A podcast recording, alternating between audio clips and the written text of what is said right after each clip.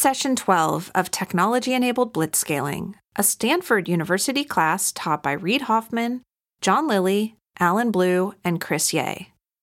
This class features a guest lecture by Nirav Tolia, the co founder and CEO of Nextdoor, who is then interviewed by John Lilly.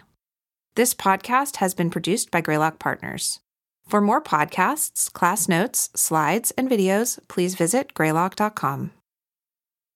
Welcome to Thursday's class. Uh, we have Nirav Tolia, who I've known for about a billion years. I'm really tickled to be able to spend time with him. Uh, we were in undergrad together here. We were, and one of the things that 20 years ago. 25 years ago. Yeah. Please. Um, um, I'm internalizing it. Yeah, That's I'm the right. old one. The um, and so Nirav. One of the things people don't know about Nirav is he went to the high school that is on Friday Night Lights. So um, and what Nirav and I will both tell you is it's pretty close to accurate. That's pretty much what it was like. We both grew up in Texas, and Yep. so we lived the dream. That's exactly right. So, um, so okay, so we're going to talk about networks and growth, and uh, we're going to hear Nirav talk about how his management has changed uh, as we've gone. So, um, why don't we just get started? Great. So, thanks for coming. So, um, you, you want to talk about Nextdoor and talk about how talk about how it started? Sure. So I'm running this company called Nextdoor, which is a private social network for neighborhoods. And it's got a little bit of an unorthodox beginning because it's what we refer to in Silicon Valley as a pivot. I was working on another company. I was funded with that other company. I'd been working on it for two years, pretty high profile backers. And about a year in, we realized that our big vision for that company, which was called Fanbase, it was actually a sports company, we realized that that vision was probably not going to be realized, at least not by our implementation of, of the product. And so we gnashed our teeth for about a year and we tried lots of different things. And when it became very, very, very obvious that we weren't going to get there, our first impulse was actually to return the money to our investors.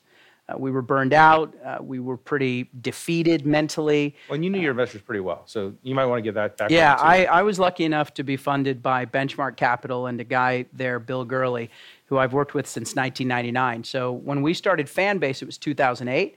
And I'd worked with Bill for almost a decade at that point, and this was our second go round. And so I had a high degree of trust and a high degree of support, and it's a real privilege to work with guys like Bill and Benchmark. And I felt like, to some extent, we'd let them down and we'd gotten a high valuation. We'd raised a lot of money. We'd had some press around the company, and it just wasn't going to work. And when you're in the middle of one of these things, you realize that you're putting 110% of your life into trying to get something to work. And, and when it's not working, at first you say, well, this is just the toil of an entrepreneur, and this is just what it's going to take, and I'm in the salt mines, and it's never as easy as it looks on TV. But then there's a day of reckoning when you realize that some of your core assumptions are wrong. And we started to realize that, and then we tested them and scratched on them and tried to iterate. And we came to a point where we'd really hit a brick wall. And I'll tell you a, a funny story. I, I thought to myself, you know, I'm just maybe too old for this. I'm burned out. I need to take a little bit of time off. I'm going to give the money back and then give this another swing. So I called Bill and said, let's meet. I think you know things aren't going well let's talk about next steps. And, and we had this breakfast meeting in San Francisco, and he brought me a poem. And the poem is If by Rudyard Kipling, which is essentially a poem about becoming a man or becoming an adult. And the implication of him giving me this poem was Are you really ready to quit here, or are you ready to step up and give this another crack? And so he basically challenged my manhood. Uh, which is an effective way for a venture capitalist to get an entrepreneur to go back into the salt mines. And so we got back together with the team. We contracted it from 12 people to uh, about seven. And we worked on a variety of different ideas over the summer of 2010, and ultimately Nextdoor emerged from that. Now, that was over five years ago, and it was pretty humble beginning, and it was a beginning that was marked by failure on another idea. And we feel incredibly lucky today that our product is used by over 50% of American neighborhoods. We've raised over 200 million in funding. Our last round a year ago was at a valuation of over a billion dollars. And so it didn't start the orthodox way and it didn't start smoothly, but we're on a good path now. I think we were talking to Nirav when he was doing Fanbase. That it wasn't so much about how did you tell it wasn't working, except that you could just see uh, Nirav and his co-founder Sarah um, really just grinding at it all day long, just trying to figure out how to make it work. Um, we did pitch Greylock for Fanbase, and they said no. That was probably a leading indicator as well. They came back and ultimately said yes to we, Nextdoor. We said no to some things that have worked pretty well too, just for the record. But um, some, sometimes you get it right, sometimes you don't. But you, just, it's, it's, remarkable to me. You've had a, a, very, very strong base from which to work from. If you work backwards to Stanford, even you know, I remember. I think I probably first met you in 98 or 99, and you guys were running Round Zero, you and Naval. You, you just tell people what Round Zero was, and what, and more than that, what the environment like that caused you to want to start that was like? Yeah, and when I come back to Stanford, I, I realized just how lucky I was to end up uh, on the West Coast in the Bay Area and at a place like Stanford because I didn't have ambition to work in technology. Both my parents are doctors, and I always thought I would be a doctor like my parents. And and I wasn't even technical. And so the fact that I've now spent my entire career working for and running consumer internet companies is really part of a, a really lucky, lucky path that started at Stanford. And so I was at Stanford, was not really so happy pursuing the med school route, wondering what to do. And, and sort of at the end of my tenure here, the internet started to pick up and it started to explode pretty quickly. And it exploded with names like Netscape and Yahoo and Amazon and, and many that you don't know now because they don't exist, but some that are still around. And so I was lucky enough to be an early employee at Yahoo, which was mostly Stanford folks at that point. So it yep. was like going back to a dorm uh, started by a couple of Stanford grad students. And so I was one of the first 70 employees there. Wow, I didn't know that. And joined in, in 96, uh, just as the company went public. And it was an incredible ride there. I didn't know what I was doing. I had no training. Uh, I was not a superstar. I was probably the lowest guy on the totem pole. Um, but early on, watching Yahoo and watching the success of the company, I started to think maybe I can be an entrepreneur and maybe someday I can start something like this. And Silicon Valley fuels that, and even back then it fueled that. Of course, now it's it's happening every single day. And so, as part of trying to figure out how to be an entrepreneur, a, a colleague of mine and I, we were both interested in starting companies. We said, you know, let's let's network and try to meet other people in Silicon Valley that want to start companies. And so we started by simply having dinner with four or five of our friends and talking about entrepreneurial ideas and experiences and just bouncing things off one another. And it went so well uh, because back then, if you were a junior person at one of these companies, you were in the cube farm day and night. You were in the office working like crazy, grinding, and you had no opportunity to talk about other things externally. Back then, all of the things that we have now, all of the incubators and TechCrunch type press and everything else that you guys have to tune into what's going on, that didn't exist. Yeah, you were really just inside your own company. That was the visibility you had. Mostly, and, mostly engineering, like like liquidation preferences, like notes, none of that stuff. Like it was, there was nothing. There was there was no infrastructure on how to start an internet company because they had just been started. There was no real history or record. And so we wanted to go out and meet other entrepreneurs that were interested in doing it. And so we had this dinner and it went really well. And we said, okay, let's have another dinner a month from now. And maybe we'll each invite one person. And we did that. And that went really well. And before a couple of months, we realized that there might be a need for an organization. It wasn't formal, it wasn't a company. Uh, it wasn't really anything. It was just a loose community of entrepreneurs that were coming together.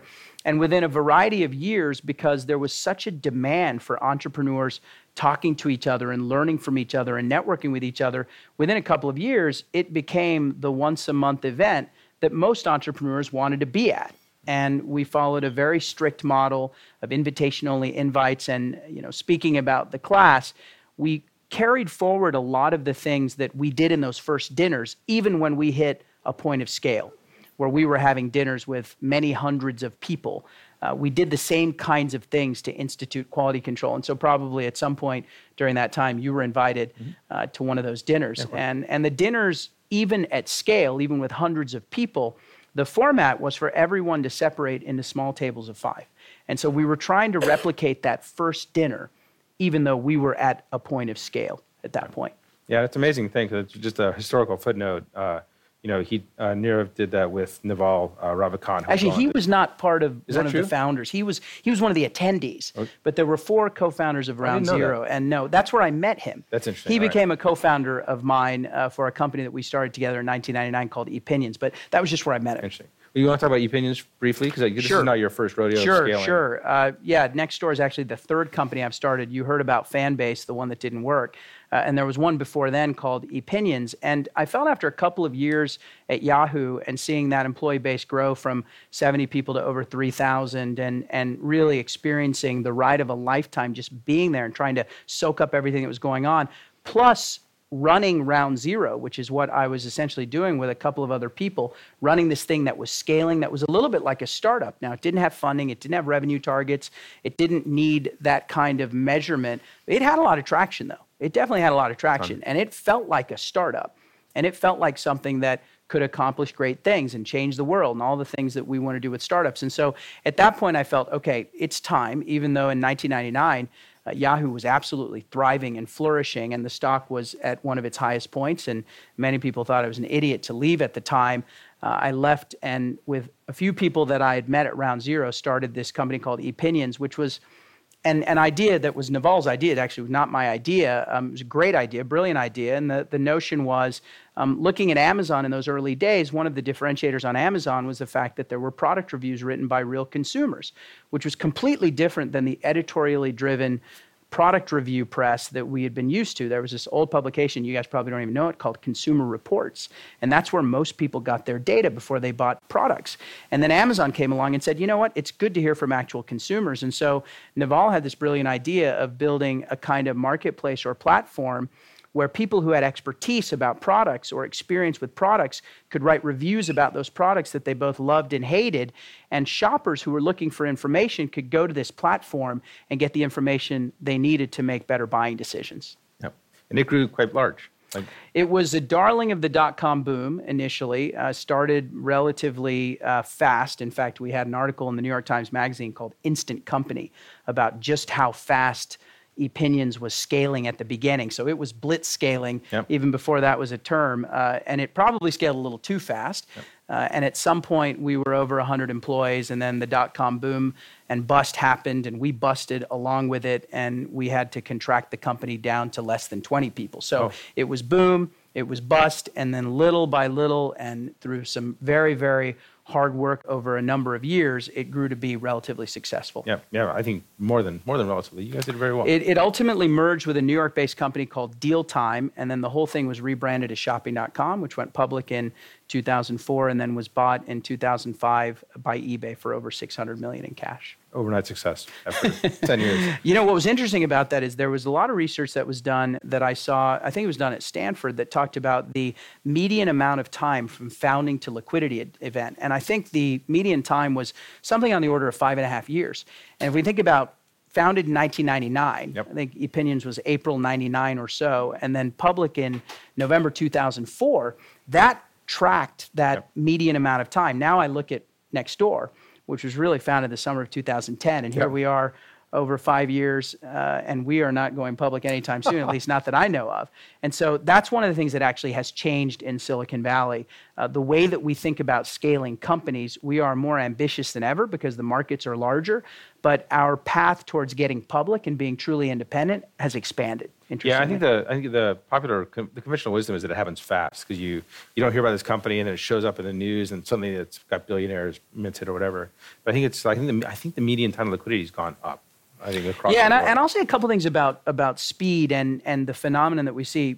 Two things. One is there are companies that are almost overnight successes. Sure. And as an example, I'll say Instagram. Yeah. And Instagram was not an overnight success because Kevin, the founder of Instagram, had started something before, but that product, Instagram, yeah. was almost instantly well regarded. And it was almost instantly one of the top apps right. on the App Store. And so everyone is looking for one of those yeah. where you literally have lightning in a bottle. You just happen to have created something that a lot of people really love. So you want to have one of those things. The other thing I'd mention about speed is sometimes fast up can mean fast down. And so the thing you have to be a little careful of is there are lots of things that get popular really, really, really quickly. And then they lose that popularity and they come down almost as quickly as they went up. And a sector in general, not naming any companies, but a sector in general that was like that was games, and specifically games on Facebook. There was a period of time when you were getting cows and other things thrown at you on Facebook or whatever people were doing in the feed, and it was the main thing that you saw on Facebook, and now you don't see it at all. All those things are gone. So, Facebook as a distribution platform for gaming companies has dried up as quickly as it grew into the dominant platform. Yep. It's Chris. Yeah. Um, once again confused the coolness of an idea with the true market potential. And so people are starting things everywhere. And I think that's great. When they go out and get venture funding, and particularly at the valuations that you're seeing, there's an implication that whatever that funding valuation was, the enterprise value of the company will eventually be worth 10 or 100 times whatever that thing is. And in most cases, a lot of these companies are really good companies that could be run by a person who funds it himself or herself. I think that's been one of the big changes in the internet with Amazon Web Services and a lot of the tools that exist. You can be an entrepreneur that's self funded or angel funded and then start a cash flow business. And I feel like a lot of these venture funded things are essentially cash flow businesses. Yep. They're not bad businesses, but they're not great venture funded businesses. And so when you start to realize, you know, my actual market is a $100 million market, but I raise money at a $100 million valuation and I need to get to a billion you start to do a lot of unnatural things. And I think that's where we're going to see a lot of trouble for companies. Yeah, so usually you use venture because you feel like you need to fund growth to get network effects that are become unassailable over time, which I think will lead to the conversation we're about to have in just a second. Um, I think that funding, using venture to fund cash flow businesses is almost never right you start to think about grow, growth ahead of revenue. You start thinking about upside down unit economics. It's a whole, a whole bunch of problems. Yeah, specifically what people are saying is using venture money to acquire customers or acquire sales is the wrong way to use venture funding, unless you believe there's a true network effect. And then I think what happens in a, in a contraction is that it, most people say, well, look, I'm a small cap company that's, or I'm, you know, worth 100 million or 200 million dollars or 10 million dollars, not worth a billion or trillion or, whatever, or 10 billion or 50 billion. Um, it won't matter if, it, if the top of the market contracts. And I think what, what surprises people is how, how fast it, it um, it kind of cascades down, and you, you start to you start to see tightening at the top, and then it tightens down pretty quickly. And is there, I guess, is there a, a better way to reduce the employee count, like from 100 to 20? Like, well, you you're doing that because it's the only thing you can do to stay in business. I think in general, what founders and CEOs need to think about is there's a right way to run a company and that way doesn't change that much in a boom cycle or a bust cycle. It's making sure that every head is extremely valuable and that you're not growing too fast from a headcount standpoint. It's making sure that your assumptions are constantly being reproven. It's, it's making sure that you have a long term strategy and you're taking all the small steps necessary to get to that strategy. A lot of the things that you do in a bust are really good things to do during a boom as well. And I think that's what the companies that survived the bust last time, that's what they learned. They learned that the way to operate a company or the way that we were forced to operate companies in the bust are pretty good ways to operate the company even in a boom. All right, so let's move to let's move to Nextdoor. Um, so you want to talk about give us a sense of Nextdoor today. Talk about maybe the product. Let's, start with the product. So talk about what the product is. So the premise of the product is that while we have social networks to easily connect with friends and family, and that's Facebook, and to people that we're interested in, and that's Twitter, and finally to our colleagues, that's LinkedIn there isn't a social network that will help us easily connect and communicate with the people right outside our front doors. And the people right outside our front doors are typically our neighbors, the people who live in our neighborhoods and our local communities. It's a little different for college kids because your neighborhood really is Stanford. And so Facebook is a perfect application or whatever, Instagram, Snapchat, whatever's being used on campus. But once you leave Stanford, you move to a new place, you won't know the people around you. Uh, when we started the company in 2010, we were really shocked by this statistic, which is almost 30% of Americans couldn't name a single neighbor by name.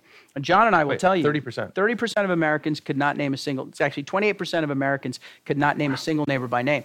And John and I know from growing up in Texas, that's not the way we grew up we weren't necessarily best friends with our neighbors, but we certainly knew them and we relied on them. And I think if you think about your parents back home, wherever home is, they are part of a local community that they feel connected to. And when I think about my two young sons, uh, both under three years of age, I don't want them to grow up in a world where most of their friends are folks that they're connecting to virtually on Facebook or through Twitter that they've never met. I want them to feel like they have roots in the community. And so that was the premise of the company.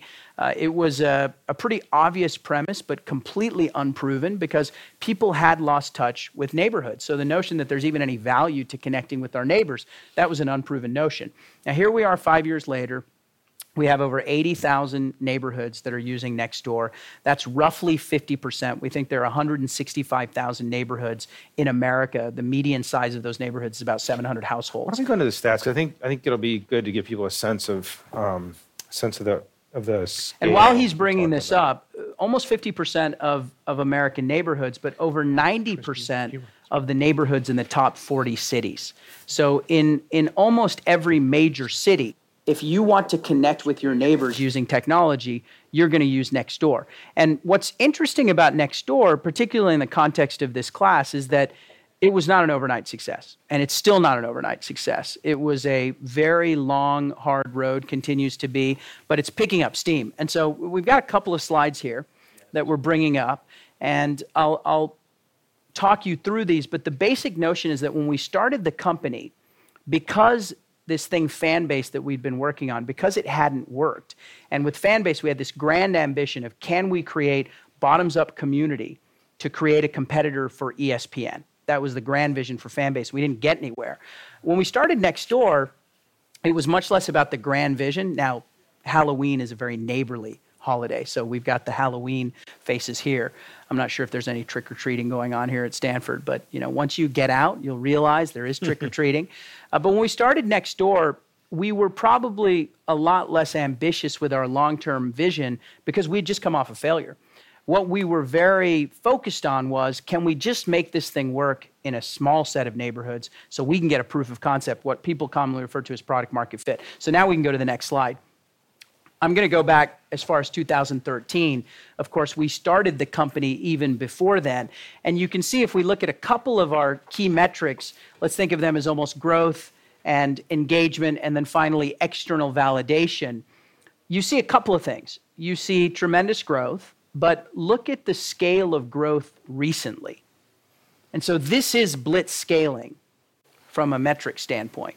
This is uh, John's favorite essay, "Do Things That Don't Scale," at the beginning. Can you and talk, if you, if talk you get you those things right, yeah. If you go to the next slide, I think I have it. May may actually I may not. Yeah, I have it in the next slide. So our first year of Nextdoor, we had 176 neighborhoods. It took us an entire year to get 176 neighborhoods to use the service. And my co-founders and I, we talked to most of the people that mm-hmm. started every one of these neighborhoods. To start a neighborhood on Nextdoor, you have to put in your address, you have to draw the boundaries of the neighborhood, you have to name the neighborhood, and then in some period of time, 14 to 21 days, you have to get nine of your neighbors to join and all verify their addresses. So starting a neighborhood is not easy. If you think about 30% of Americans don't know a single neighbor, we were looking for those neighbors that knew at least nine others. That's this- how we could create that So this is a little mass. counterintuitive because if you didn't get that done, you'd send a note and say, "Okay, good try. We're going to turn off your neighborhood for a while." If you started a neighborhood and you didn't have 10 people, it was called a pilot. And the pilot would expire originally in 14 days, and then eventually we extended it to 21 days. And of the 80,000 neighborhoods we have, we probably have another 80 to 90,000 pilots that have expired. It was a quality control mechanism, almost a game mechanic, because we said to ourselves, look, when we're building these neighborhoods, we need to build the right foundation. And if someone comes along, like John, and says, Oh, I'm going to use this for my own personal gain. I'm going to call this John and the Boys in the Hood. I'm going to draw a boundary that's Exactly not right, very yeah. sensible, but that makes a lot of sense for me. And I'm just going to invite my friends that agree with everything that I say. Well, that wouldn't make for a very useful neighborhood. The people who typically know nine or more of their neighbors are the folks who care deeply about their local communities. They're the ones who care about Neighborhood Watch. They're the ones who care about neighbors getting to know each other. They're the ones who welcome the new neighbors that move into the neighborhood. They're the ones that act as the social glue. And those were the ones that we were seeking. But it was very counterintuitive because if you think about it, it takes us an entire year to get 176 neighborhoods. And we know that there are 165,000 in the country. Well, you can do the math. How many years would it take us at that run rate to get penetration? It would take us a lifetime, right? But we were focused on something different than establishing the run rate for growth. We were focused on quality. And that was very, very important for us. We go to the next slide. Wait, so one thing. So you keep using this word neighborhood, which I think we all think we understand in our heads, but neighborhood's not at all an obvious thing when you try to when you try to draw the lines, right? So you Well, guys had to figure out what they meant. Yeah, there, there's sort of a, an interesting fork that we were we were confronted with early on in in the genesis of this idea, and that fork was: do we try to model ourselves around Twitter? And the notion of Twitter is well, you can tune into conversations based on who you like and who you want to follow, and it's not even symmetric in terms of you needing to get approval to follow someone's tweets. And we said, well, if Nextdoor were like that, you would just put in an address and then you could tune in to all the conversations going on in some geographic radius or proximity to that address. And you could change that. Like if I'm coming down here, I could say, show me all the conversations that neighbors are having in Palo Alto, as an example.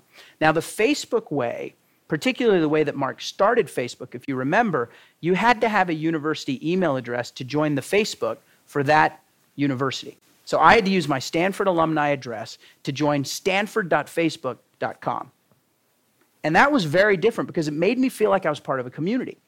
Now, it was harder to get critical mass because it was just people who'd gone to Stanford or were at Stanford that were part of that community, but it made me feel some identity. And so we decided early on every one of these neighborhoods is going to have a discrete boundary. That meant we needed to build a geospatial platform in addition to a social networking platform. We decided that every one of these neighborhoods is going to have a distinct name. And every one of these neighborhoods is need, needs to have identity behind it. Because when you ask someone where they grew up, tell me again the city that you grew up, San Angelo? San Antonio. So he grew up in San Antonio, but if he met someone in San Antonio, he would say, This is the neighborhood I grew up in, whatever it was. Well, in fact, I did. I, I sat with Josh earlier and we talked about how my wife grew up in Alamo Heights, and which is part of San Antonio. How, yeah, it's exactly right. And so it's a very important part. In fact, the, the interesting sociological experiment we did is we said, when you meet someone for the first time, say at a party, what are the things you talk about? Well, I go up to John and I say, Hey, John, nice to meet you. Why are you here? And he says, Oh, well, this is Peter's party, and Peter's a friend of mine. And I say, Oh, Peter's a friend of mine, too. That's sort of Facebook. Then I notice that he's wearing a Stanford shirt. And I say, Oh, you like Stanford? And he says, Yeah, yeah, I went to Stanford. And I say, Oh, I went to Stanford too. And that's a little bit of Facebook, a little bit of Twitter, right? Then the next thing, if you're in Silicon Valley, is you say, Where do you work? What do you do? That's always a part of your identity. And he says, Oh, I'm a venture capitalist. I say, Oh, interesting. That's sort of LinkedIn. But almost every single time when you meet someone, and think back to when you met people your freshman year and when you meet people now, you say, Where are you from? Right? And the person says, Oh, I'm from Texas. Where in Texas? This little city in West Texas, Odessa. Where in Odessa? And it just keeps tunneling all the way down until you typically hit the neighborhood. And that's a big part of knowing who someone is. So we felt that notion of identity was extremely important. It was the hardest decision we made for a couple of different reasons. One is there is no objective encyclopedia of neighborhood boundaries. People argue about neighborhood boundaries all the time. So we needed to create a Wikipedia type system where we would have the community create a set of boundaries. That was hard. The second thing we said is we're going to make the conversations private unless you live in the neighborhood. So everyone who joins Nextdoor has to verify where they live. Very counterintuitive. People talk about reducing friction, we increase friction, right? And finally, we said there isn't even going to be a neighborhood unless 10 neighbors can come together in 21 days. Question. So, how did you find these people who are so integrated into their community, like the 170 uh, individuals across the country who were in next? Well, in, we started in the Bay Area, and we started by asking all of our friends. It was basically like a game of telephone we would ask all of our friends, Do you know anyone who's really involved in the community? And, and they would say, Well, yeah, I know these people. And we'd talk to them. And if they were people, then we'd say, Can you start at your community? If they weren't, we'd say, Do you know someone? And it would just feather out that way. Uh, at this point, and this is really one of the lessons I think around scaling, all of those things that we did manually, we initially manually verified people's addresses. We would say, Can you send me a picture of your driver's license? Right? Or can we get a homeowners association roster and go through there one by one and get people to be verified. We would go door to door to get people to join. There are all these things we did completely manually where we rolled up our sleeves and it was very dirty work and it was never going to be scalable. And we knew it. But we were just looking for signal in the noise. And then systematically since then, we have made those unscalable things scalable with technology. And that's what has enabled that growth. Systematically, we've taken verification, made it automated. We've taken neighborhood boundaries, the whole thing's automated. Now, if you want to join Nextdoor, you come in, you put in your address, you're put in through an automated application that then dumps you into the pilot program, which is completely automated. All the reminders in the early days, my co founder, Sarah, would call these neighborhoods that were getting started that only had five people, and she'd call up the person and say, Come on, you can do it. You can do it. Just invite one more person. They might know another person right? Now we have all of those hooks built into the platform. And so we just looked for signal. We looked for fit. We looked for some fidelity and some notion that what we built was real. We didn't worry about how are we going to scale this. We had to worry about that next. And we've been worrying about it ever since. But initially, we focused on quality. And, and as we think about the organization today, back then it was seven people, now it's over 100. We try to do the same thing today we actually separate the company. We have organizations like engineering, product, design, et cetera, but we sit people typically in project groups where we have a designer, a product person, five or six engineers, an analyst. And we tell them, let's try to simulate what Nextdoor was like in the early days. And it's okay if you do scalable things. to take an example, recently we launched a feature on Nextdoor, which is finding a babysitter on demand. One of the things that you do in your, neighbor, in your neighborhood all the time is you ask for a babysitter. And so, wouldn't it be cool if you could find a babysitter as easy as you can find a car on Uber? You guys all have this problem all the time. Well, you, you guys could be the supply side if you wanted, not the demand side. Um, and when we piloted this, which we've been piloting in Palo Alto and a couple of other neighborhoods, we had the team members go and literally walk around Palo Alto to try to find babysitters to sign up for the service. Now, clearly, that's not the way we're going to do it long term, but we got supply to a point where we could test demand demand and supply were matched, and now we're looking at ways how can we actually productize this. Yeah, so I'm struck by all the similarities. There's so many similarities between Nextdoor and LinkedIn and a lot of different points in the thing. Um, partly it's because the by the end you're going to have this asset that looks like LinkedIn's, which is very very hard to assail. Well, let me show you some of the data because I think the data is very interesting to look at. So this is where we are now. All 50 states. We've got Alaska and Hawaii in there. Go to the next slide, please. Uh, we've made it a goal to get highly penetrated in the major cities because as we think about building a competitive moat against any competitor, we want to own the most valuable cities in America. And these are some of them, and, and these are the percentages of neighborhoods in these cities. You'll also see something interesting, which is Nextdoor is a true mass market phenomenon. It's not a Silicon Valley phenomenon. You're going to see cities all over the map here, literally. You got Manhattan, Los Angeles, Houston, Washington, D.C. Go to the next one. So, now to get a little bit more interesting, uh, this is engagement. How frequently do people use the product? And the solid line is how frequently do our members, and the denominator is all registered members. So, this is everyone who's ever signed up for Nextdoor. 41% is actually the jagged line. That's the percentage of our members who use the service every other day. And it's remarkably consistent. The two dips are Thanksgiving and Christmas. And what's interesting about it is the reason it's consistent is because while we've had to work to scale the number of neighborhoods, we have not had to work to scale the quality of the experience. Because the quality of the experience was figured out in those early days. And so now we just need more neighborhoods using this thing. Yeah, yeah that, Allen said that too. Allen Blue said, look, we, we're, patient, we're content to go slow until we figured out what made people really love it. And then you figure out ways to to, to There's a time to actually step on the gas, and that time is when you're sure of where you're going. And you can be sure where you're going when your users tell you that they love the product. Go to the next Every other day usage is pretty good. That's, I mean, look, the ultimate goal for a consumer internet product is what Google calls the toothbrush test. We use our toothbrush once a day, hopefully some of us twice a day, right? And so, can you create a product that people are using every single day? That's the dream. Question. Oh, yeah. So, I guess going back a little bit, you talked about how you piloted these 170 neighborhoods to see if there's any signal, but how did you know that these neighborhoods were representative of the rest of the US?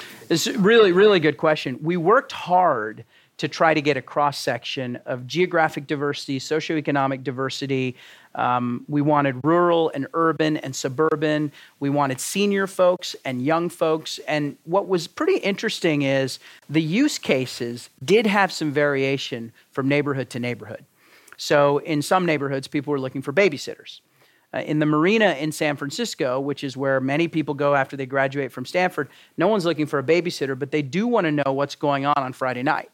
So it's a different kind of conversation that you have with your neighbors. In senior citizen communities in uh, Florida, there are neighbors that want to actually do bridge nights and solitaire nights and that sort of thing, right? So the conversation differed, but the quality of engagement and the basic human need to connect with people around me that was incredibly consistent. But it's a good question because we did, we did, because we were coming off of a failed startup, have a lot of skepticism about ourselves. So we did the first one. We said, well, this is just in Menlo Park. Anything would work in Menlo Park. So then we did another one, and we said, oh, well, that's just Portola Valley. Okay, now all we've got is a little coincidence Menlo Park and Portola Valley, right? So we said, let's force ourselves to go outside of California. So we went to Seattle. And then it worked in Seattle. And we said, well, maybe that's still just a tech kind of thing.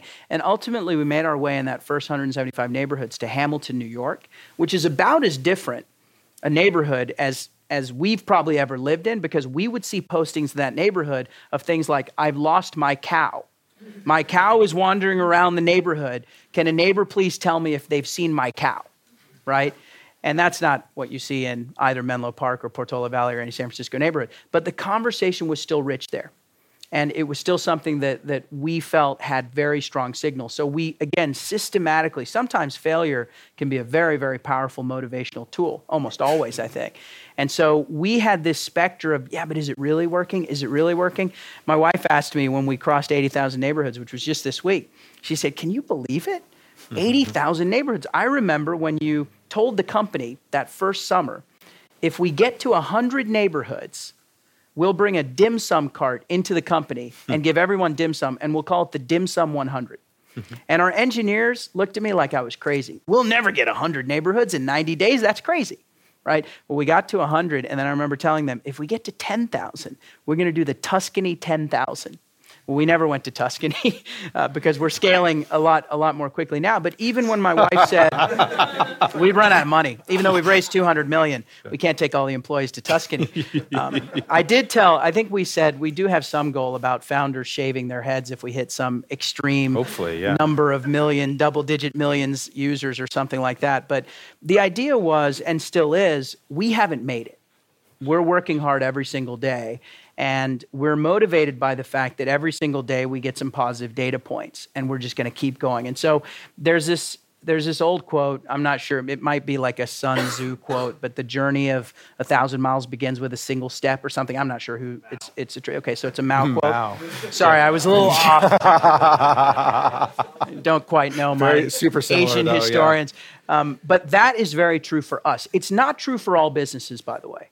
It's not true for all businesses, but for us, it's absolutely true. The only way for us to get there, and get there for us is we want to be used by every neighbor in every neighborhood every day around the world. The story you tell about, um, well, maybe this is just Palo Alto, or maybe it's just Portola Valley, or whatever. It reminds me of my, I think my very, very favorite thing uh, that anybody in Silicon Valley has ever said is Andy Grove saying, "Fight like you're right and listen like you're wrong." And what he meant is that he wanted everybody to come out with a strong product point of view about what's right, and he wanted them to be relentless about looking for data to figure out whether it was wrong or not.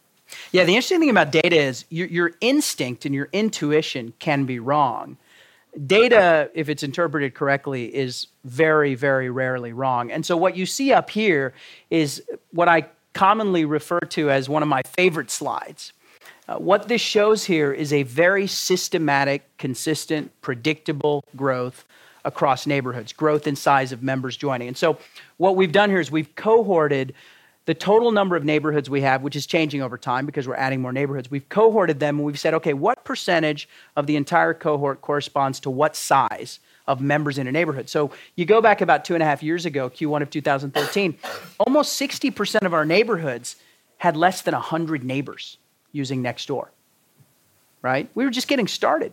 It's literally like growing a tree. The first couple years you grow a tree, you don't see anything. But if you go to Muir Woods and you see some of those incredible trees, those are trees that have been around for a long time. So, what you see here with the green slowly but surely, systematically growing, is that all of our neighborhoods get larger over time.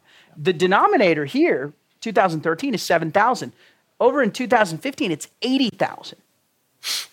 Right? So, all these neighborhoods are getting bigger. Let's go to the next slide, I think. Yeah, Dropbox had a the, the people uh, people in Silicon Valley love these love this idea because you're getting every cohort getting stronger over time.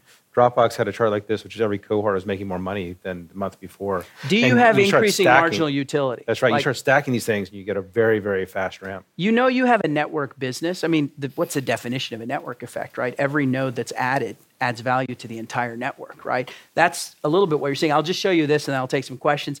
This is pretty interesting. This is looking at household penetration by neighborhood. And the neighborhoods that have launched on Nextdoor are cohorted by their launch year date. So the green line here is all of our neighborhoods that were launched in 2012. So these are neighborhoods that are three years old, and they are now 30% penetrated. So 30% of the people in those neighborhoods and it's the entire basket of neighborhoods is using Nextdoor. What's interesting is if you look at the next year, 2013, which is the orange line, it's closely tracking. We're doing a little better, but it's very closely tracking 2012. Same for 2014, it's very closely tracking 2013, 2012. And then you look at 2015, it's about the same. So, what I told John is if you see this kind of predictability and you can take a step back as a CEO and say, okay, as long as this continues, I know that today we have 50% of neighborhoods in the country. I also know that at some point in time, that's years away, not many years away, all of those neighborhoods will have at least 30% penetration. And more, actually, because it doesn't plateau, it keeps going. What that essentially says for me is, and the board, this is what VCs do, they saw this chart and they said, So are you telling me we could fire everyone in the company? and at some point in the next three years, 50% of the neighborhoods in America would have 30% of their population on Nextdoor. That's not actually true. You couldn't fire everyone. You'd have to keep some of the engineers to keep the site up, but it's largely true, which is awesome, not the firing part, but it's awesome from a predictability part because a lot of businesses that we see are what I would refer to as treadmill businesses. Every morning you wake up and you got to go take a run on the treadmill. And those miles that you're accruing, that distance that you're traveling, you don't get any credit for it tomorrow. It's just one day, you do everything you can, and then the next day, you've got to earn the whole thing again. The really good networks businesses that accrue value over time, it's not a treadmill business. Every single step you take is adding incremental value to the whole. And that is LinkedIn. That is the definitional quality of LinkedIn, and it's something that we hope is going to be true of Nextdoor. Let's, let's do questions for Question. Yeah. So how do you guys keep people on the platform once they've made the connection there? And instead of We should repeat the questions for the So, uh, sorry, how do we keep people on the platform once they're there? And then the second part? Right, so, so, because like, there's, there's, there's been a lot of cases where, you know, um, people go to platforms to make a connection. Yes. They do, they bring it to another platform more often, or. Yes. Text or something like that, right? So how do you guys manage that as Nextdoor, since you don't have to scale, uh, necessarily like Facebook or these other? You know, we've been pretty lucky. When, when you have a platform that the average of all users is that 40% of those users are using the platform every other day, there's something that's so powerful in the core engagement of being able to tune in to what's going on in your neighborhood. And there really is no substitute. Um, that that's not actually a problem that we think about that much. We don't have a lot of churn. Uh, we don't have a lot of people who use the platform a lot and then go off and decay over time, which sometimes happens in gaming. You use the thing a lot and then you're like, I'm sick of it. I'm done with Farmville. I can't do it again. Right? What we see on the other hand is the opposite. People, they go in a little carefully. And then over time, as more neighbors join and as the information is richer and as their utility actually delivers more value, they use the product more. So I didn't show you a cohort uh, where we take our neighborhoods and we say which neighborhoods have the highest engagement. And what you would see is the neighborhoods that are the largest have the highest engagement, which is also great because all the neighborhoods are getting larger. Um, the one other thing I'd say is we're very lucky in that there isn't an obvious substitute. And John and I were talking about this. There's no internet competitor, really, nor is there an offline competitor. And so it used to be when I was at Stanford, I actually subscribed to the Chronicle as a student at Stanford. A lot of people did. new- newspaper. Yeah, that is a newspaper. Dead trees, the whole Yeah. thing, right? And Word- so words I would paper. get I would get information about the local community. I'd read the Daily, I'd read the Chronicle, and that was it. I wouldn't go to CNN.com or whatever. I'd maybe watch the news, but that's where I would get the information. Today, I don't know anyone that reads a newspaper, right? And so how do you tune into what's going on around you? We have to crowdsource that. Uh, you said you had 40% retention rate now. Uh, do you remember how it was the first uh, for the first neighborhood in Menlo Park? incredibly consistent. And you can actually, if you go back one slide, you'll be able to see it because one more, slide. What's interesting here is this goes all the way back to June of, of 2014, and it's the same basic average. And so, what that means is back then we had incredible retention, and today we do. Now, I always tell people two sides of the coin. The good news is 40% are using it every other day. The bad news is it's not 60%.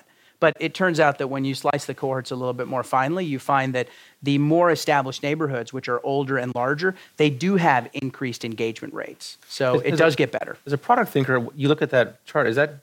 Uh, it's nice that you have it because it uh, provides you a base. Does it um, seem hard to increase it? As a product thinker, he's like, well, maybe there's nothing we can do in the product. maybe this is natural. I, I would say, and, and the company would agree with me, our product is very coarse. It's not a well refined product. And the reason for that is we're actually not a product company. We're a community company. Right. And so the thing that we've focused on and the thing that we've built and the thing that we obsess about all the time is community. And community is why we have 80,000 neighborhoods. But the product that services those communities, there's a lot of upside, a ton of upside. And all we have to do is look at the neighborhoods that have the most penetration to see rates that are much higher than 41%. So it's really about getting all neighborhoods to be like the best neighborhoods. So, what are your biggest like growth bottlenecks, and how did you figure out what they were? we have a core growth bottleneck uh, that is it's sort of an interesting conceit because the bottleneck is also the reason for the service so social networks typically grow through virality and virality is i invite you to the service because i'm going to get something out of inviting you. Uh, google is not a viral service. You tell people about google because you just like it. It's word of mouth driven. But linkedin you send a connection request to someone because you want to be connected to them. So we're the latter. Interestingly though because americans don't know their neighbors they have no mechanisms to invite their neighbors. Now, the reason it's an interesting conceit is if they did know their neighbors, there would be no reason for Nextdoor to exist. And so the reason that growth is so difficult for us is because of the value proposition that we're trying to create, which is people don't know their neighbors, so they can't easily invite them. If you think about Snapchat and Snapchat's growth, and we think about Instagram's growth as well, the social graph is something that Facebook doesn't have a monopoly on all of us who have phones are carrying around our own social graph on our phone. It's not actually unique to Facebook. And so when a new service starts, if it's a, a, service that relies on your friends, you can typically hit one button and bang, that whole thing is populated. There is no easy way for us to go neighborhood by neighborhood and populate the whole thing. We have to find one neighbor who knows two neighbors, and those two neighbors know two neighbors, and so we sort of systematically grow that way. We accelerated or heightened our growth problem by making a decision early on that the conversations would be private so that means no SEO, no social sharing. So both the virality and the discoverability of Nextdoor, both of those things are severely hampered, which is why if he looked at this company before and we were just sort of whiteboarding it, he'd say, You've picked a very, very difficult execution path because most of these things will grow either because they're intrinsically viral or because they're easily discoverable. And we've actually done the opposite in both cases. Now, how do we fight those things? We've done some pretty unique things. On the invitation side, we have many members. Our primary way of growing is neighbors invite their neighbors to the service, but if they don't know them, their neighbors, they don't know their email addresses, how do they do it? We pay for them to look at a map of their neighbors and click on the houses they want to invite, and then we will actually send a postcard on their behalf. You'll still do that. We will send uh, this year many millions of dollars of postcards. I think on the order of 20 to 25,000 a day. Now, the nice thing is, every one of these postcards, one of our members has said, I want to invite that neighbor to the service. And so in the early days, you'd see all these tweets where someone would say, Wow, this is really old school. And they'd be showing a picture of a postcard from Nextdoor. It's like, do you really use a postcard to get someone to join an online service? Right? A little counterintuitive. And what maybe I want to talk about uh, nearby neighborhoods. That was a that was a like a yeah. I mean, one of the things that you also want to look at is that virality. Like, is there a way to increase increase the viral vector that you could possibly have? Because if I say to you, I live in San Francisco, you live in Palo Alto, there's no reason for me to invite you to Nextdoor because we're never going to interact.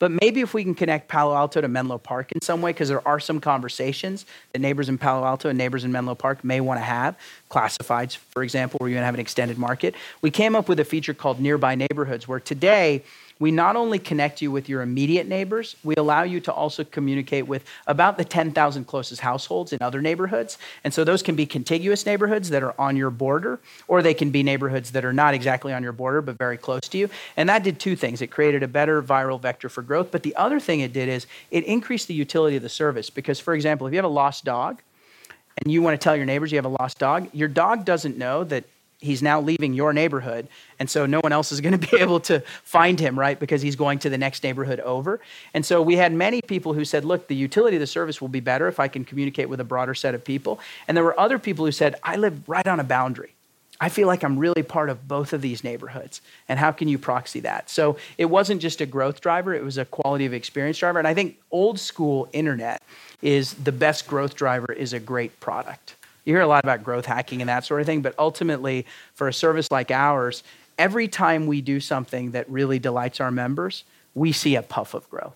It seems to me it also increased engagement a little bit. So it increased the density of people who are around you. It got to the point where, so as an example, the number one use case on Nextdoor is I'm looking for a service provider. So it could be a babysitter or a painter or a contractor, a doctor, dentist, et cetera.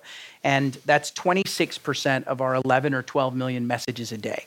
And those typically have about 15 to 20 minutes before you get your first response from a neighbor.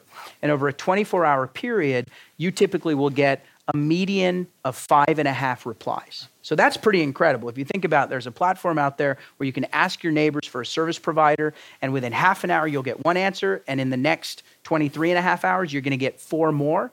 That's pretty powerful, but we needed to increase the density of people that could respond to that query, and that's something Nearby Neighborhoods did. Uh, I'm just going to put this thing on yeah. autoplay for the rest of the time. Go ahead. So plenty of questions. Good question. How am I thinking Money. about revenue? Yeah. Uh, so how'd you solve the? I'm not sure if Reid equation? has has copped to this, but in the early days when we were starting the company, and I was leaning on Reid heavily for advice because he's built something like this or something that we aspire to be uh, to follow in the footsteps of. He said, "Well, one way I think about it is you build user scale, you build usage scale, and then you build revenue scale." And it's this notion that when building a platform with indirect monetization, which is to say, we will not charge our members directly, we need to monetize through ads or some services that we provide them or something like that. The path that you do those things in, because each one of these problems, growth, engagement, and monetization, each one of these problems are very difficult. The only way to solve them is to break them into sequential steps. So the first thing you do is you figure out a reason for people to simply join. Once you've figured that out, you can move on to a reason for people to stay on the service once they've joined and use it. Once you figured that out, then you can move to monetization. And that's actually the path that Twitter and Facebook have followed. I think both of those companies were probably four to six years in before they started to truly monetize. And that's where we are today. And so 2016 is a really big year for us. I have an offsite tomorrow morning where, as a management team, we're going to talk about 2016 and how it's really going to be a, a great year for monetization for us because we feel like the platform, from a user and usage standpoint, is at scale. So now it's time to capture value. Yes. So, what product insights can you derive from the continued usage of Craigslist, given that it's? That's a great, great question. I think marketplaces are typically driven by liquidity over product experience. So the That's question, the number question one. was more or less, what can you figure out because Craigslist is still strong? Or said a different way, why is Craigslist still around when a thousand companies have tried to take it down? And from from a superficial standpoint, it hasn't. It, there's no mobile app that's great for Craigslist. It's not intrinsically built for a mobile world. You know all these things that you see in great products. I think ultimately you go to buy things where the sellers are, and you go to sell things where the buyers are. And Craigslist still has a lock in a couple of categories like real estate and personals uh, and others where it's still the best marketplace out there. Now, we have a slightly different take on it because Craigslist is a marketplace where you can go there anonymously and you can buy and sell anonymously. That's not the way Nextdoor works. Nextdoor, you have to verify your address, you have to put your real name in. Classifieds for us in Craigslist, that's not the direct competitor. We don't believe that there's a lot of business value for us there. We think they're doing a pretty good job, and we don't have a way of getting that kind of scale because of our model. But I think for other startups that are going after Craigslist, it's not about creating a prettier UI. It's about getting those audiences to shift. And that is very, very hard to do.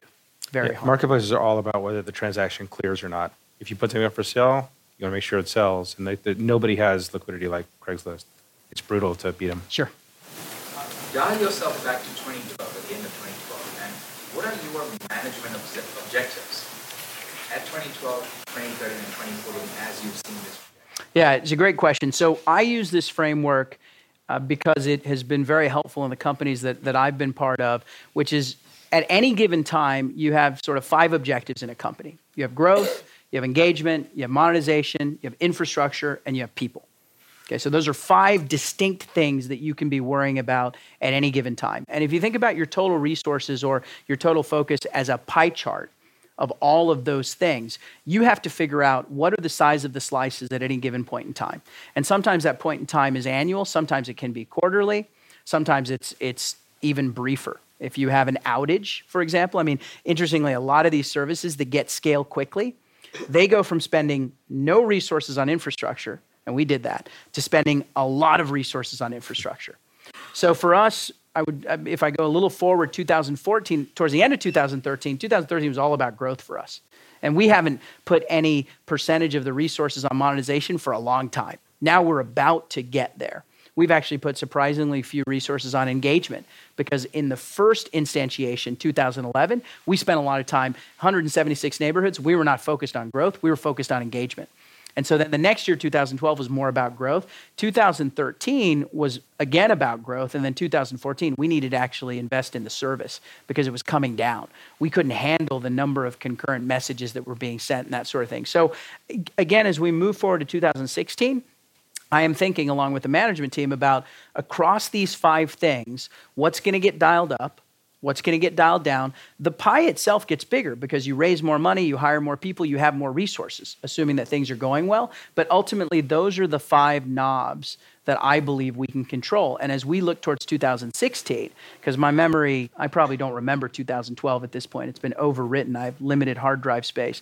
2016, certainly we're going to dial up monetization quite a bit growth for us in 2016 is about international expansion.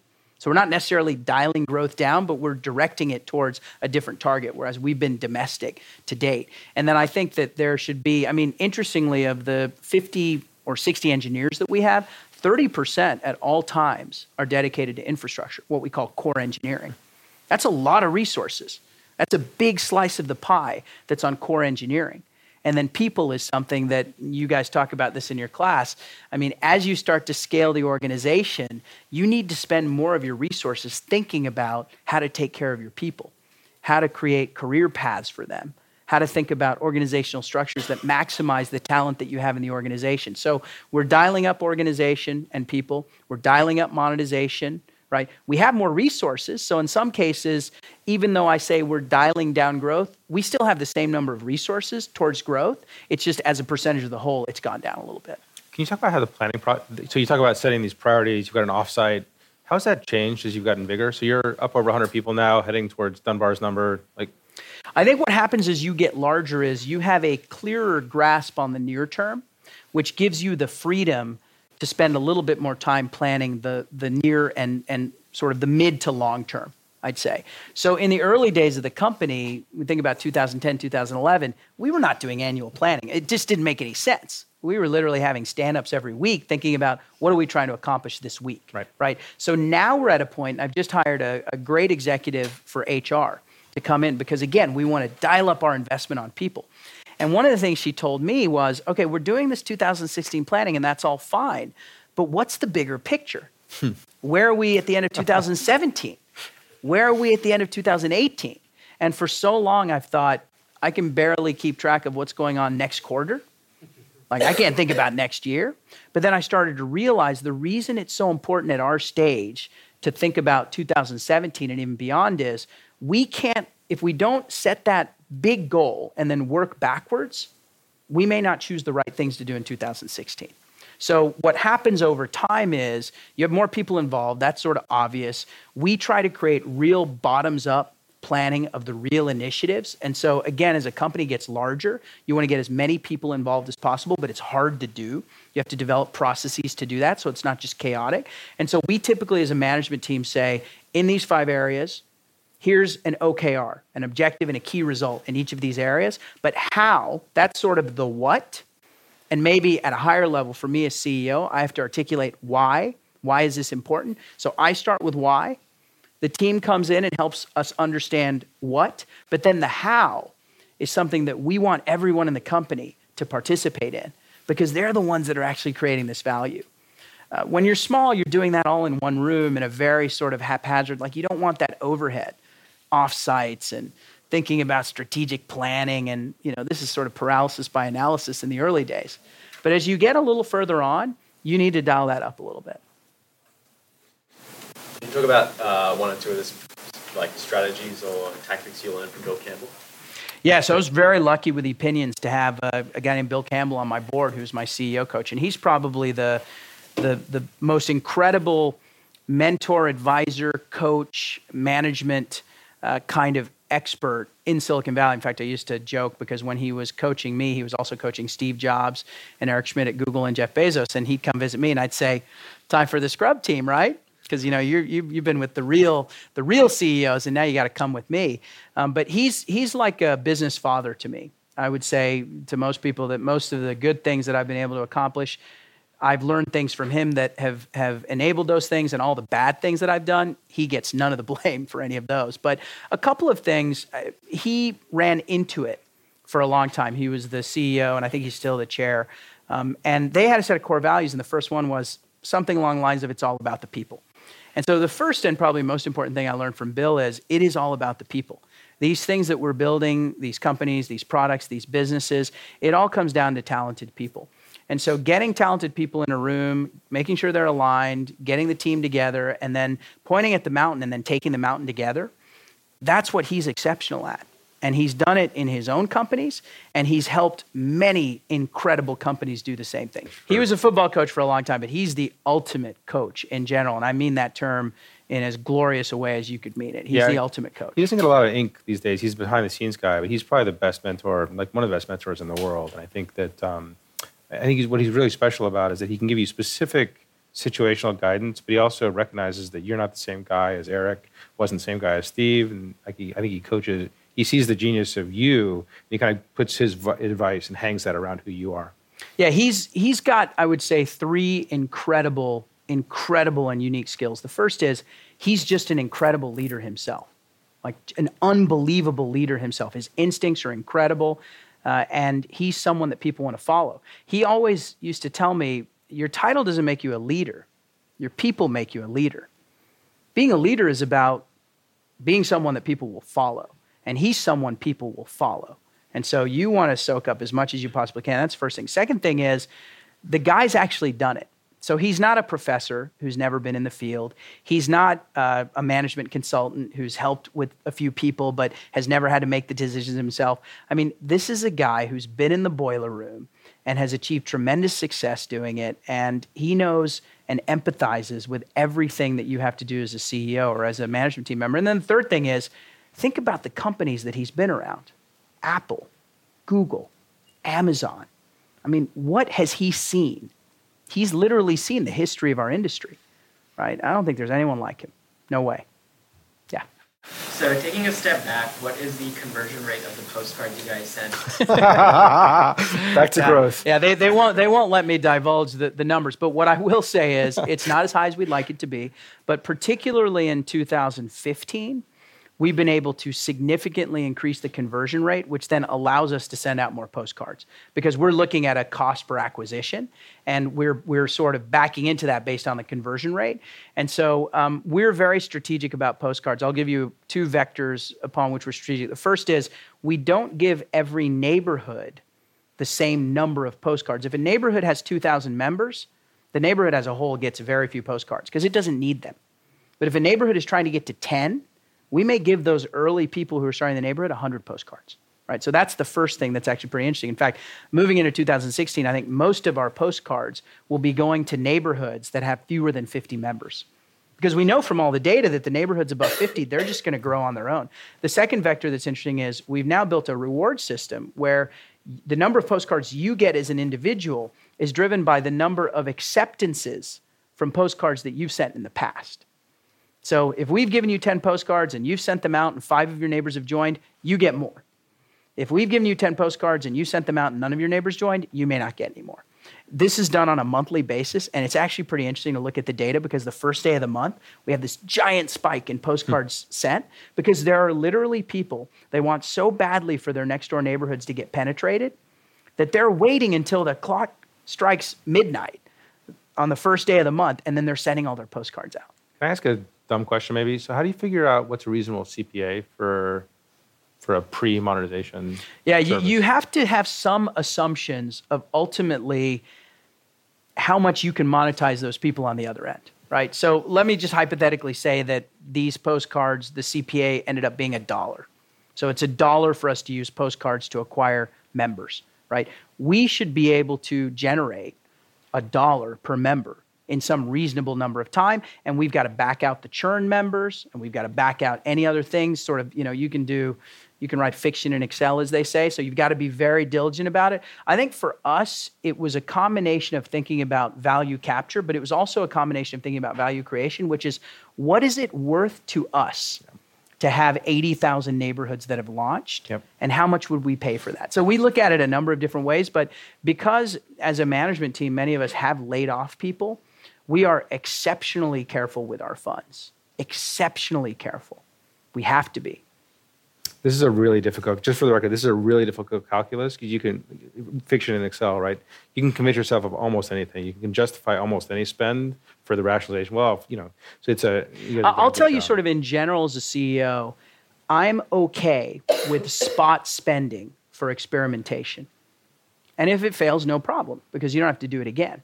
The things that I'm very wary of, and overhiring is one of these people, one of these things, I'm very wary of spending money where I'm locked into spending over the long term without any terminal point right? So when you hire someone, you're giving that person the job, and if things work out, you want that person to work with the company for as long as possible, right? But if you decide to do a test where we give twice as many postcards to some group of people and we see what happens, we measure the conversion, we don't have to do that next month, right? So I'm a big fan of taking risks because you have to take risks to actually have successes, but I like to bound those. I like to be disciplined and bound them. Another way to say that is things that increase your, structural things that increase your burn are dangerous. Very dangerous. Long-term leases, office office leases space. are terrible. Yep. They're terrible. In fact, today, the last three leases that I've signed have been subleases. They cost a little more, but they are not long term. And I don't know how to predict the size of the company and its square footage needs over a three year period. Right? I mean, I shouldn't be able to because if things are going well, we should be growing a lot. Right? And so I'm willing to pay more per square foot to not lock myself into a 12 year. In San Francisco now, the landlords are looking for a 12 year commitment, right? And they're getting it.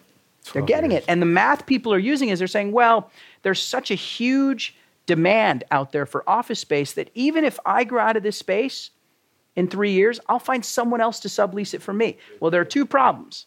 One is, what if they contract and they don't need the space themselves, right? And number two, if the whole market contracts, that demand's going to shrink. It's smart on the landlord's part because they want to lock in all the good stuff that's happening today, but it's very dangerous for startups. Very, very dangerous. Yes.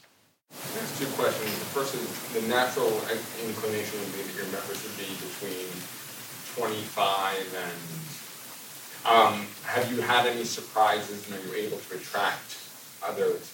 And the second question is, I appreciate the discipline of getting the members now.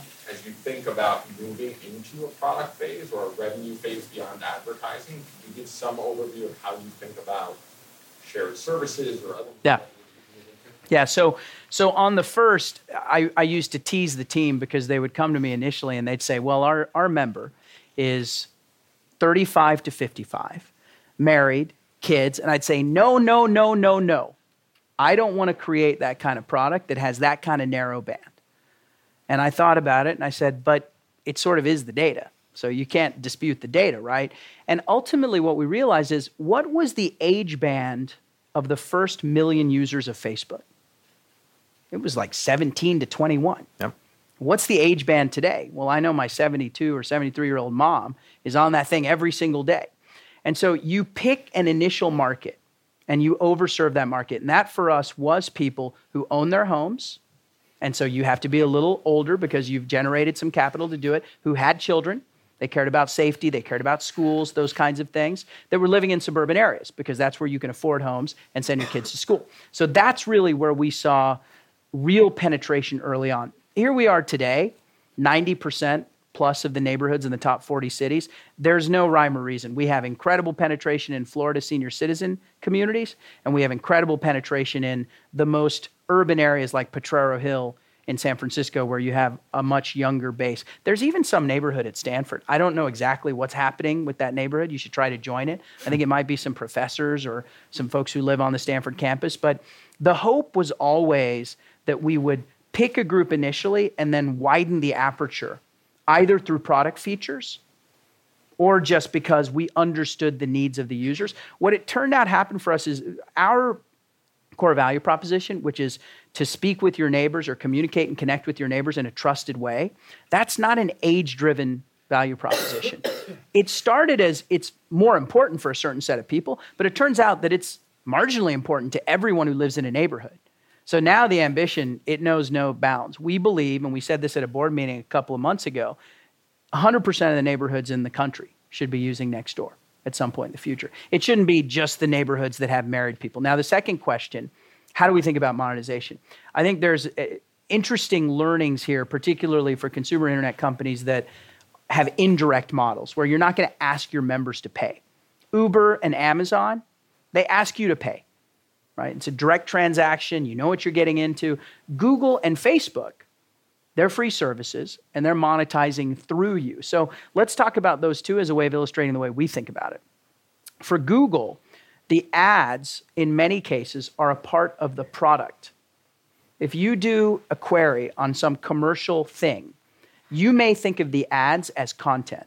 And I think they've even done all kinds of testing and analysis that shows that when they remove the ads on certain queries, trust goes down, doesn't go up, because they're useful.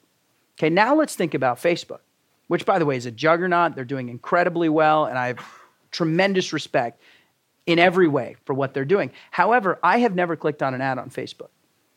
And I've never thought to myself, I'm going to Facebook and I hope I see an ad that I like. Right? And so they have said, we have such incredible scale, and they do a billion concurrent users in a single day that we can just put a couple of ads in there and we can drive what they refer to as demand generation, whereas Google has demand fulfillment. When you go to Google and you type in digital camera, you want to buy a digital camera and they're going to help you fulfill. When you go to Facebook and they show you a picture of the newest camera and 100 of your friends like it, you may actually say, cool, I want to go buy this camera. But that's demand generation versus demand fulfillment. That's the way we're thinking about Nextdoor as well. So I'll give you a couple of examples. I, I mentioned that 26% of our use cases are around finding a service provider. That's demand fulfillment. Neighbors, does anyone know of a great contractor? Well, we should be able to, in a very straightforward way, monetize that. And we plan to.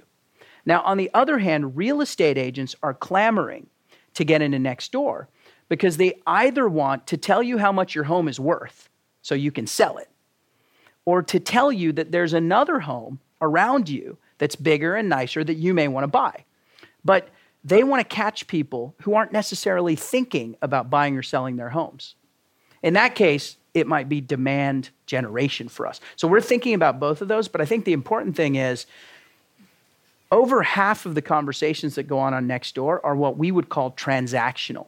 There aren't status updates and photo sharing. Like it's not like you come back from Hawaii and you say, "Hey neighbors, look at these killer waves that I just surfed on." Right? It's much more you go to your neighbors and you say, hey, I'm thinking about where to kids, send my kids to school. Do you guys have any feedback? If it's a private school, that's a very large, high economic value decision. And so the good news for us is there are conversations about cleaning up graffiti and about getting together to have a barbecue that aren't easily monetizable. But in Google's case, only 30% of the queries are where they generate capital. And we might think of Nextdoor the same way. That 50% that's transactional, we want to drive both demand fulfillment, which is very straightforward, but we also want to think critically about demand generation. All right, so I think one more question, and then we should wrap up. Who, who, okay, yeah, right. this one right there. Uh, um, do you police uh, your neighborhood uh, from like toxic individuals? Uh, because, I mean, they are kind of, they are there, but they may not really care about their neighbors, and they may. There's been a lot of discussion recently about how do we make these conversations as civil as possible. Because we do require verification, we also screen out all sex offenders because they're required to register where they live. So you cannot join Nextdoor if you're a sex offender. Uh, and because of this core intrinsic thing, which is if you're mean to your neighbors, you may see them in the real world the next day. If you're mean to someone on a message board on the internet, and that happens all the time, message boards are basically message boards and comments tend to be cesspools of, of meanness in many cases, right? But it happens much less on Nextdoor because you have to see these people. If you raised your hand and you said something really inappropriate and mean, you come back to class a week from now and all these people see you.